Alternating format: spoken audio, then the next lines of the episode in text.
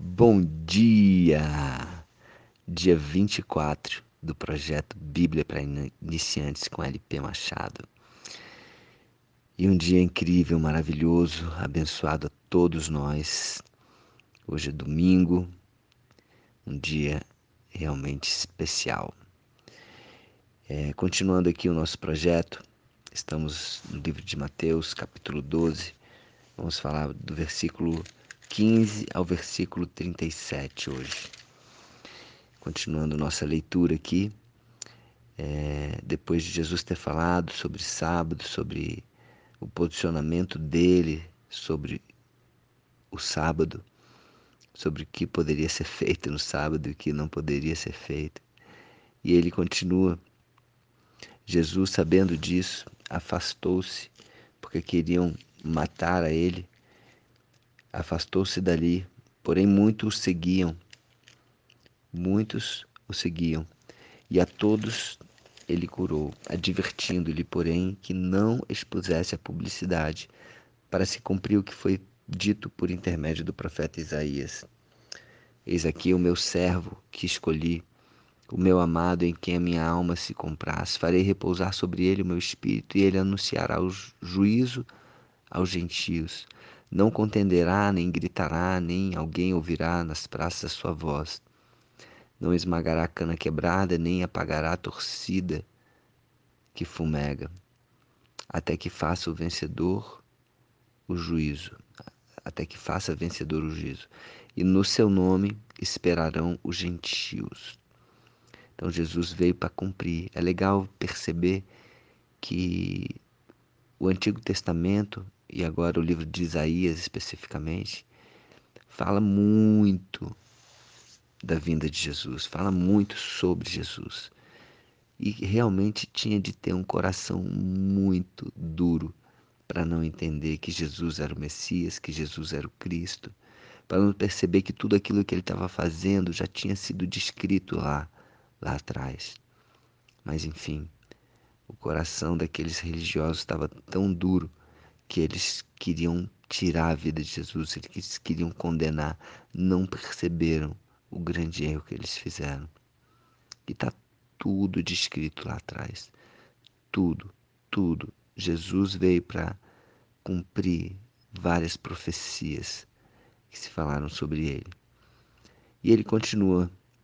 E lhe trouxeram um, um endemoniado cego e mudo. E Jesus o curou passando mudo a falar e a ver. E toda a multidão se admirava e dizia: É este, porventura, filho de Davi? Mas os fariseus, ouvindo isto, murmuravam: Este não espere demônios, senão pelo poder de Beuzebu, maioral dos demônios. Jesus, porém, conhecendo-lhes os pensamentos, disse: Todo reino dividido contra si mesmo ficará deserto, e toda cidade ou casa dividida contra si mesma não subsistirá.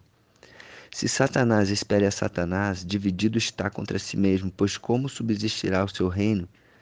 E se eu expulso demônios por Beuzebu, por que expulsam os vossos filhos?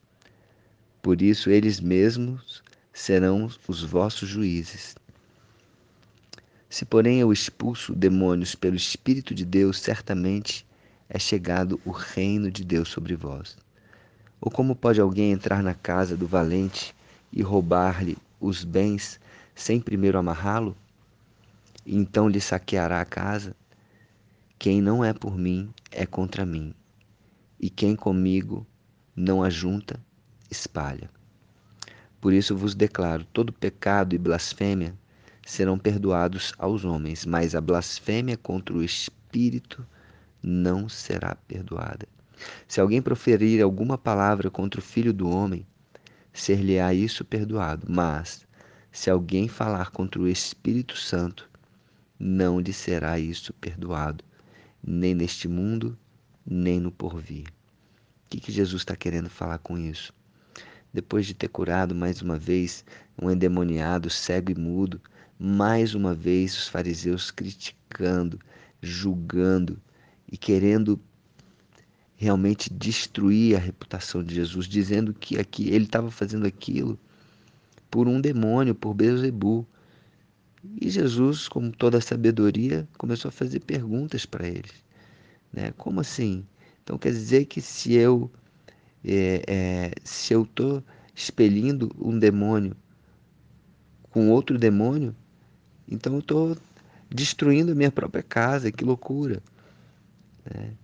E ele falou: se eu expulso os demônios por Beuzebu, quem? Por quem expulsam os vossos filhos? Por quem expulsam seus filhos? É uma boa pergunta.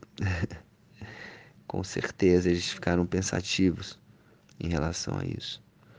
E ele fala que contra um pecado, né, que o pecado imperdoável da Bíblia, né?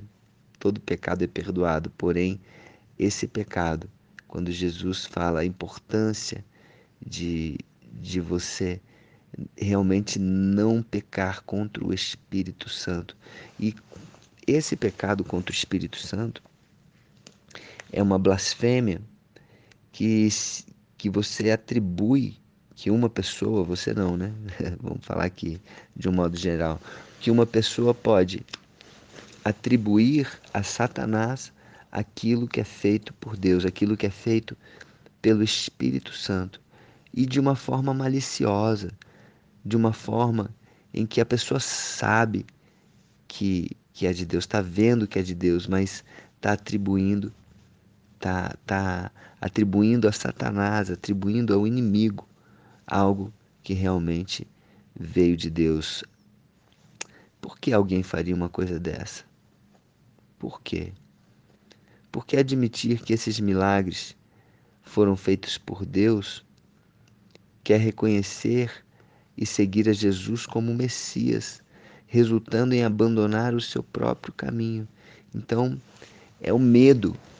O medo faz as pessoas fazerem isso. Essas pessoas aqui, esses fariseus, eles estavam com medo de abandonar os seus próprios caminhos e começar a seguir Jesus.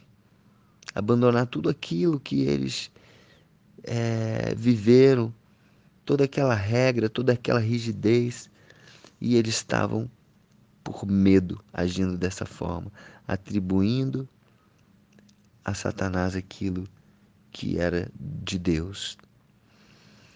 E Jesus continua: Ou fazei a árvore boa o seu fruto bom, ou a árvore má o seu fruto mau, porque pelo fruto se conhece a árvore.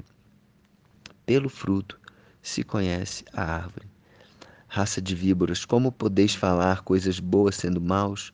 Porque a boca fala do que o coração está cheio, do que está cheio o coração. Então, aquilo que vem à sua boca, aquilo que vem à minha boca, a nossa boca, antes ela passou pelo nosso coração, pelo nosso sentimento, e depois ela vai para fora. Então, a boca fala do que está cheio o coração. E aqui está falando da palavra, gente. O poder da palavra. O homem bom tira do tesouro bom coisas boas, mas o homem mau do tesouro mau coisas maus, mas digo-vos que toda palavra frívola que proferirem os homens, dela darão conta no dia do juízo. Porque pelas tuas palavras serás justificado e pelas tuas palavras serás condenado. É o poder da palavra. Então, preste atenção naquilo que você está falando, naquilo que você está é, colocando para fora, porque aquilo que você fala passou antes pelo coração. Palavras boas refletem um coração bom. Palavras más refletem um coração ruim. Porque aquilo que está dentro do coração traz pensamento, traz sentimento e de uma forma ou de outra vai acabar saindo em forma de palavra. E é isso que Jesus está falando. Cuidado, cuidado com aquilo que você fala. Você vai ser julgado ou justificado, justificado ou condenado pelas tuas palavras. Ok? Então é isso. Gente, um domingo maravilhoso, abençoado. Cuidem das palavras, cuidem daquilo que vocês vão falar. Quais são as palavras que vocês escolhem falar hoje? Qual o sentimento? O que sonda o teu coração? O que, que há de bom dentro do seu coração? E fique atento às palavras que você falar. Fique atento a tudo aquilo que sair da sua boca. Porque se sair algo ruim, você pode ter certeza. Isso antes estava no seu coração, na sua mente. Tá bom? Um beijo no coração, um domingo incrível, maravilhoso e abençoado. Tamo junto. Se tiver alguma dúvida, pode entrar em contato comigo e terei prazer em, estar junto aí nesse projeto. Tá bom? Um beijo no coração. Um dia incrível, maravilhoso. Um dia incrível.